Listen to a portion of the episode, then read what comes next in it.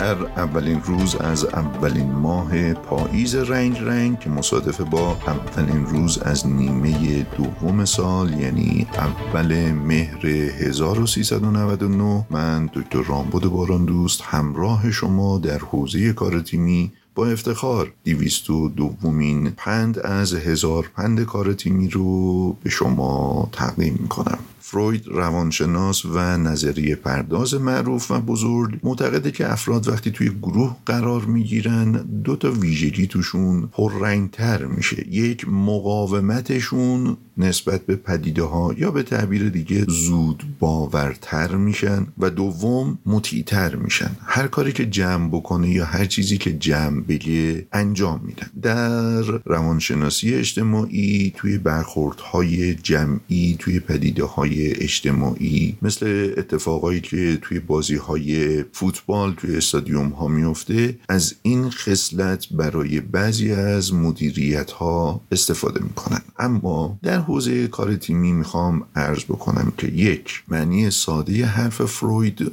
اینه که وقتی شما افرادتون در جمعی حاضر میشن و باهاشون تیم می‌خواین بسازین اگر اعتماد به هم داشته باشن اون وقت راحت تر نسبت به حرف همدیگه پذیرش پیدا می‌کنن.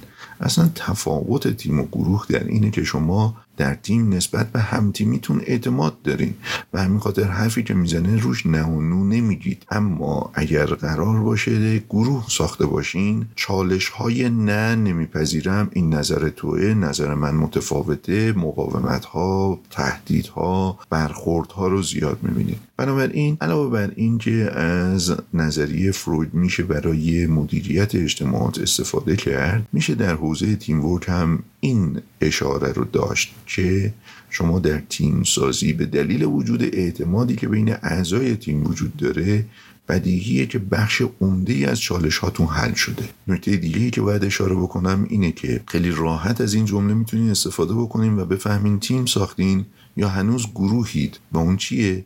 و اون اینه که تیم شما زمانی تیمه که آدم ها اعضا و افرادتون نسبت به هم اعتماد داشته باشن. اگر شنیدین میگن نه من قبول ندارم نظر توی نظر من فرق می‌کنه و چالش هایی از این دست یعنی هنوز شما تو سطح گروه دارید کار می‌کنید. و با تیم سازی فاصله دارید و تیمتون هنوز تیم نشده.